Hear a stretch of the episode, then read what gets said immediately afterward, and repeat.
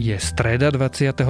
apríla, meniny má Lea a dnes by mala byť obloha zamračená, postupne sa ešte viac zatiahne a môže prísť aj dáž či dokonca búrky. Naďalej však bude dusno a teplo, denné teploty by sa mali pohybovať medzi 15 až 23 stupňami. Počúvate Dobré ráno, denný podcast denníka Sme s Tomášom Prokopčákom. Dnes je správny čas prebudiť vo vás nekonečný záujem o nové, neobmedzené O2 Smart paušály. Volajte si a posielajte toľko dobrých SMS a MMS správ, koľko len chcete. K tomu streamujte podcast Dobré ráno alebo dátujte úplne bez obmedzení. Navyše môžete získať aplikáciu z MSK aj s predplatným v cene. Tento podcast a nekonečné O2 Smart paušály vám prináša O2.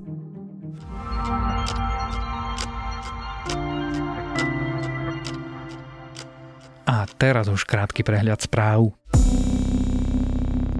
Generálna tajomnička služobného úradu ministerstva vnútra Anna Bilecova požiadala o uvoľnenie z funkcie a vláda ju včera odvolala. Jej žiadosť prišla po informáciách SME, že vo vyšetrovacom spise karuselových podvodov za 70 miliónov eur je z odposluchov zachytený jej priateľský rozhovor s jedným z podozrivých Ladislavom Piptom.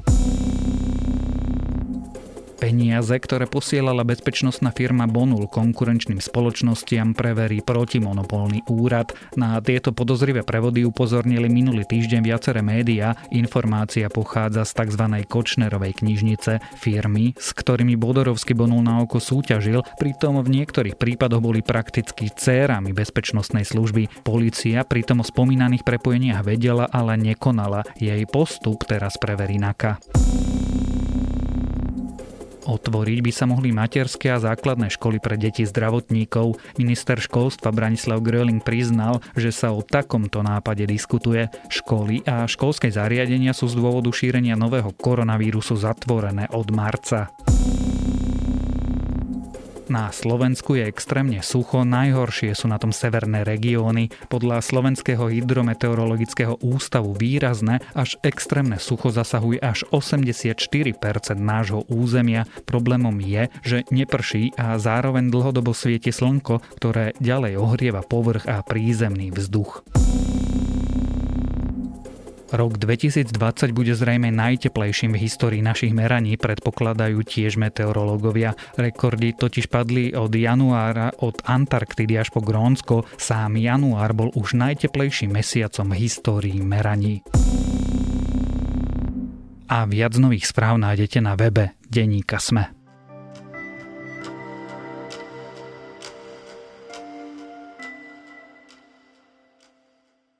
Tri nové prípady oznámili včera, dva ďalšie predtým tiež nová analýza Inštitútu zdravotnej politiky, ktorá radikálne znížila odhady počtu nakazených novým koronavírusom. Až sa nám zdá, že z najhoršieho sme vonku a situáciu sme na Slovensku nejakým zázrakom a disciplínou zvládli alebo aj nie. Aká je teda situácia, čo hovoria nízke prírastky počtu nových nakazených a čo predikcie, ale aj či sa situácia ešte môže zhoršiť, sa dnes budeme rozprávať so zástupcom šéf-redaktorky denníka SME, Jakubom Filom. Ak na základe tých eh, dobrých dát z posledných eh, pár dní začneme vypínať tie naše ochranné mechanizmy, začneme nerešpektovať eh, to, čo doteraz nás chránilo a čím sme sa vlastne dopracovali do tohoto štádia, zrazu sa nám môže vrátiť druhá vlna a môže byť dramaticky krutejšie, ako, ako bolo to, čo bolo doteraz. Kubo, už sme z toho vonku? Mm, ono by sa to tak mohlo zdať podľa tých uh, čísel, ktoré si aj ty spomenul pred chvíľou. No ale realita je taká, že z toho nie sme vonku. Prečo? Lebo ten vírus uh, nezmizol. Vírus je stále tu, neexistuje na neho účinná liečba a neexistuje účinná vakcína. Takže to, čo sa nám podarilo, je, že my sme sa ako keby pred vírusom uzavreli, ale to neznamená, že by ten vírus neexistoval. Ako je vlastne možné, že máme také nízke prírastky a teda z dvoch prípadov ešte nerobme vývoj, ale mali sme relatívne nízke prírastky nových nakazených? Ono by sa dalo povedať, že zafungovali tie pomerne rýchlo zavedené reštriktívne opatrenia. A teraz už odhliadnúť od vtipov o blackdowne a, či blackoute a lockdowne a proste Slovensko naozaj 4 dní po objavení prvého prípadu na Slovensku zaviedlo rozsiahle karanténne opatrenia pomerne prísneho charakteru, ktoré v tom čase nemali obdobu ani v rýchlosti a v, v tej miere nemali obdobu inde v mnohých iných krajinách. Takže laicky by sa to dalo vysvetliť e, týmto spôsobom, že naozaj sa ako keby podarilo dostať pod kontrolu ako keby komunitné šírenie. Samozrejme k tomu prispeli aj riešenie e, karantén pre ľudí prichádzajúcich zo zahraničia, kde sa ukazovalo dlhý čas pomerne veľa prípadov, že, že medzi, medzi tými ľuďmi je ktoré keby sa nezachytili, tak sa vlastne šíria v populácii. No a potom sa objavujú také tie rôzne iné, povedzme, že zatiaľ vedecky nepodložené tvrdenia. Jedným z nich je napríklad takéto tvrdenie o, o očkovaní na tuberkulózu. Dokonca mám takú informáciu, že vraj sa na mnohých miestach vypredali lieky alebo teda očkovacie látky na tuberkulózu. Ale to sú zatiaľ všetko nepotvrdené, nepotvrdené veci. Fakt je, že sa nám podarilo výrazne obmedziť takmer na nulu, hovorím takmer, šírenie koronavírusu na Slovensku. Čiže pravdepodobne aj karanténne opatrenia, opatrenia spôsobujúce spomalenie, výrazné spomalenie našej ekonomiky zabrali? Áno, áno, lebo ako iné vysvetlenie na to ako, ako keby nie je tam by bolo zaujímavé ukázať to tým poslucháčom, čo my vlastne akože nevieme teraz na mikrofóne, že aký je ten mechanizmus šírenia tej, tej nákazy. Existuje na to taký pekný graf, že jeden človek nakazí podľa toho čísla R0, hej, keby sme šli viac do lobky, tak si to môžeme rozobrať, ale keď je R0 sa rovná 2, tak jeden človek nakazí dvoch, tí dvaja nakazia každý ďalších dvoch a takto sa to šíri. No ale keď sa ten jeden človek už nestretne s dvoma, ale iba s jedným, tak celá tá línia šírenia sa ako keby obmedzila a tými pomerne prísnymi opatreniami, tým, že sa ľudia naozaj zavreli doma, veď Bratislava napríklad bola ako dlhé týždne naozaj prázdna, citeľne, hej, že to nebolo že je menej ľudí v Bratislave, ale tie ulice vzývali prázdnotou, sa v podstate podarilo obmedziť šírenie toho vírusu tak, že on vlastne prirodzene buď sa zachytilo dostatočne veľké množstvo prípadov, teda väčšina, a tí už nemohli nakaziť ďalších ľudí, alebo sa proste ten vírus už nemá vlastne kde šíriť, lebo gro tých nakazených je pod kontrolou. Posledných 4, povedzme 5 týždňov sme všetci tak nejak splošťovali tú krivku, ale ono ma to privádza k takej kacírskej otázke. Naozaj máme len dvoch alebo troch nových nakazených? Tie čísla sú čísla, ktorým možno dôverovať? Môžeme im dôverovať v zmysle toho, že áno, toľko zachytila naša sieť testovania. Keď sme sa tu rozprávali aj spolu my dvaja pred, ja neviem, takmer mesiacom, tak sme hovorili, že no ale halo, 250 testov, ktoré robíte denne je málo a musíte ich robiť mnohonásobne viac. A na Slovensku v súčasnosti robíme niektoré tie posledné dni až 4800 testov. V pondelok to zase, zase bolo trochu menej, ale robíme ich akože že rádovo viac a tie zachytávajú stále menej a menej prípadov. Hej? Takže to vlastne znamená, že tých prípadov je relatívne málo.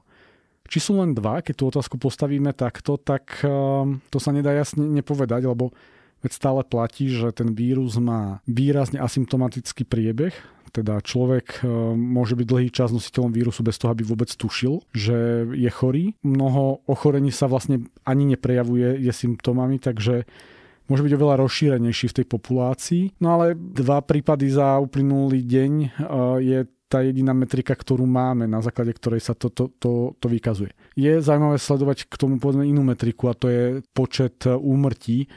Vždy sa všetky tieto dáta predátajú na milión obyvateľov, aby boli porovnateľné medzi krajinami. No aj v tom ukazovateli sme v podstate európskym rekordérom, čo je super. Keby bol vírus v tej populácii rozšírený viac, a my to len nevieme zachytiť, tak by sa nám to ukazovalo aj na iných, eh, iných ukazovateľoch a to je na počte hospitalizácií, na počte ľudí na plúcnych ventiláciách a na umrtiach a všetky toto ukazovatele máme veľmi nízke. Čiže aj keby sme testovali nesprávnych ľudí a väčšina alebo významná časť tých takmer 5000 testov sú hypochondri, ktorí sa išli ako samoplacovia otestovať, tak sa máme pozerať na počet hospitalizovaných, počet ľudí na intenzívnej starostlivosti, počet ľudí na ventilátoroch a tie ukazovatele už niečo hovoria, tak? Áno, áno, lebo, lebo to je presne o tom, že keby napríklad štát nebol schopný otestovať chorých a nakazených ľudí, tak nejaká časť z nich by v nejakom momente sa musela prejaviť ako tie akutné prípady a prípadne žiaľ Bohu úmrtia. A tým, že tie, aj tieto čísla zostávajú v podstate veľmi nízke a nejakým spôsobom korelujú s tým počtom aktívnych zachytených prípadov, tak vlastne môžeme si trúfnuť povedať, že naozaj tá miera rozšírenia toho vírusu je veľmi nízka. Nech už by počty nakazených a zachytených nakazených boli akékoľvek, počet vážnych prípadov v nemocniciach až tak ľahko neoklameme, čo nás privádza k spresneným prognózam. Pred tromi týždňami ak si pamätám správne, boli prognozy, ktoré v niektorých scenároch hovorili, že sa tu budeme rozprávať o 100 tisícoch nakazených. V najhoršom prípade cez milión možných nakazených. Minulý týždeň ten istý Inštitút zdravotnej politiky povedal, že realistický scénár je zhruba 5000 nakazených a bude dobre. To sa ako stalo? Ja budem asi brániť teraz tých uh, zdravotných analytikov z Inštitútu zdravotnej politiky, pretože oni pracujú s nejakými vstupnými dátami. Je fakt, že tú prvú prognózu v úvodzovkách prepálili, ale prepálili ju na základe toho, že mali veľmi obmedzený počet vstupných dát a navyše aj tie dáta mali veľmi nepresné a mohli vychádzať len z nejakých zahraničných odhadov, z nejakej miery šírenia a podobne. Oni vtedy na začiatku nastavili pomerne veľmi extrémne vysoko to číslo R0, teda tú, tú mieru šírenia. Už si presne nespomínam, ale tam dokonca vychádzalo, že jeden nakazený človek môže nakaziť viac ako štyroch ďalších ľudí a tým pádom to rastie extrémne. A oni v podstate tiež aj olutovali tú prvú prognózu postavenú na málo dátach a navyše veľmi nepresných zverejnili. Ale oni potom začali do toho modelu doplňať ďalšie a ďalšie premenné, spresňovať navyše aj tie premenné, ktoré už predtým mali a tým pádom dokázali modelovať e, lepšie a lepšie výsledky. V podstate minulý týždeň e, zverejnili prognozu, kde namodelo, namodelovali to číslo šírenia R0 na 0,8, to znamená, že jeden nakazený nakazí menej ako jedného človeka, no si to ťažko predstavuje, lebo veď človek sa nedá rozpíliť. Ale spomaluje sa šírenie. Ale spomaluje sa vlastne, vlastne nešírenie. A čo ako keby tú ich prognózu, ktorá v skutočnosti bola spravená k 17. alebo k 18. aprílu, ako dokazujú čísla, ktoré prichádzajú o 10 dní, neskôr, hej, že tie čísla začínajú klesať. Vlastne oni sa pomýlili aj v tej poslednej prognóze. Aj ten ich najoptimistickejší scenár v tej poslednej prognóze je oveľa pesimistickejší ako naša realita.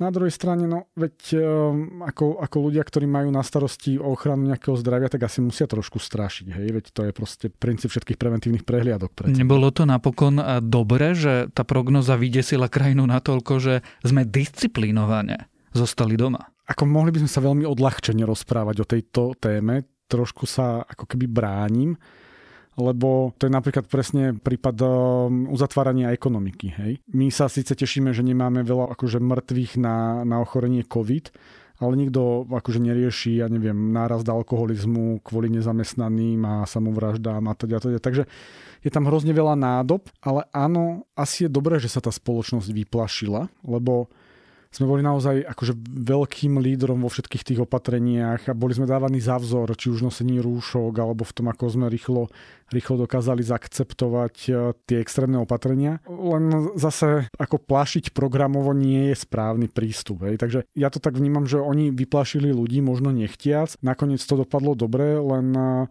ako teraz to povyšovať na princíp aj v kontexte vnímania mnohých tých iných faktorov, ktoré sú za tým a tie nás ešte len čakajú, ich objavovanie, tak by som sa o tom nerozprával. No. Ekonomika má napokon dlhú zotrvačnosť a tie dopady ešte všetci len uvidíme. Čo nás privádza k otázke, čo nás čaká na základe toho, čo sme videli tento týždeň, minulý týždeň? Tak dva predlžené víkendy, keď to znova odľahčím.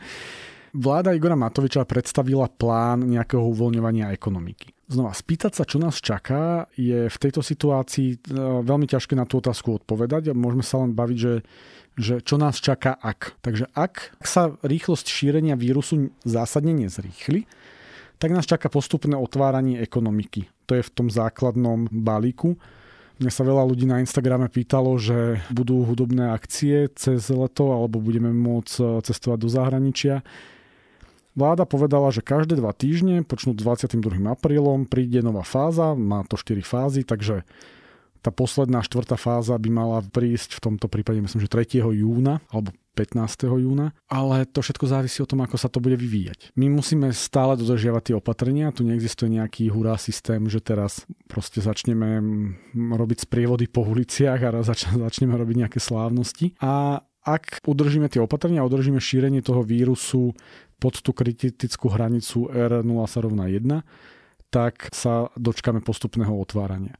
Znie to veľmi ľúbivo. Aj uh, tie čísla sú také pozitívne, ale musíme si povedať, že tie týždňa, mesiace, ktoré nás čakajú, hlavne kvôli tým ekonomickým dopadom, budú veľmi, veľmi ťažké. Treba mať na pamäti stále to, že aj napriek tomu sme nad tým vírusom nevyhrali. On sa môže hocikedy vrátiť. Čiže môže sa stať, že budeme príliš uvoľňovať, ľudia prestanú byť disciplinovaní, a všetko sa nám vráti naspäť? Áno, presne to sa môže stať. Stačí v podstate jeden prípad, a nemusí to byť ani super šíriteľ, ako sa teraz hovorí o druhej vlne v Číne, hej, ale stačí jeden človek, ktorého tá sieť nezachytí. A objavili sa aj prípady, že ľudia na tajňaša prekračujú hranicu a zo okolností tento človek príde a ten nakazí doma štyroch a tí štyria nakazia každý ďalších štyroch a znova máme akože ďalšiu epidémiu. Samozrejme, ten systém je už teraz trochu vyladenejší, hej, aj systém tej prvej reakcie, aj systém toho testovania, takže by to ten štát asi vedel relatívne rýchlejšie zachytiť, ale to vždy bude znamenať vrátenie nejakého typu veľmi tvrdých opatrení, minimálne aspoň v nejakej lokalite. Tak dokedy asi všetky tieto obmedzenia, s ktorými denne prichádzame do styku, budú platiť? No ako sme si povedali, časť z nich e, sa bude postupne uvoľňovať, ale druhá časť, ktorá veľmi závisí na nás, s nami bude veľmi dlho, minimálne do nájdenia účinnej liečby alebo nájdenia účinnej vakcíny. A preto je dôležité, aby napriek týmto pozitívnym signálom, tomu, že tí ľudia sú už možno netrpezliví, možno trochu unavení z toho režimu. Stále sme mysleli na to, že je zodpovedné sa tak správať. Je zodpovedné nosiť rúška, je zodpovedné už keď sa aj stretávate, stretávať sa v malých skupinách s ľuďmi, ktorých poznáte a dodržiavať tú disciplínu. Bude to každým týždňom ťažšie, ale nemáme na výber, lebo ten vírus sa môže vrátiť vo vlnách. Tak sa správajte zodpovedne a ľudia dávajte na seba pozor o pozitívnych signáloch, o vývoji koronavírusovej krízy na Slovensku sme sa rozprávali so zástupcom šéf-redaktorky denníka SME Jakubom Filom. My sme ten vírus takto potlačili, že taký malinký na Slovensku, ten náš nepriateľ, ale ak uvoľníme, ak si povieme, že tá sloboda je teraz momentálne viac ako zodpovednosť, môže sa nám to pokaziť a preto ešte raz dovolte na záver, prosím, nepokazme si to, za čo sme dlhé týždne bojovali svojou zodpovednosťou a disciplínou a veľké ďakujem všetkým, ktorí k tomu dopomohli.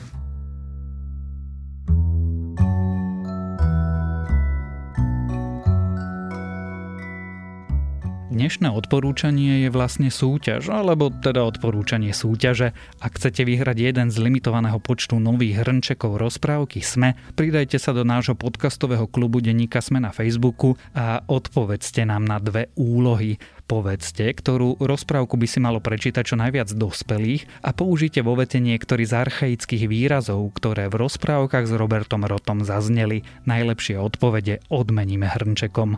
A to je na dnes všetko, želáme pekný deň. Počúvali ste Dobré ráno, denný podcast denníka Sme s Tomášom Prokopčákom.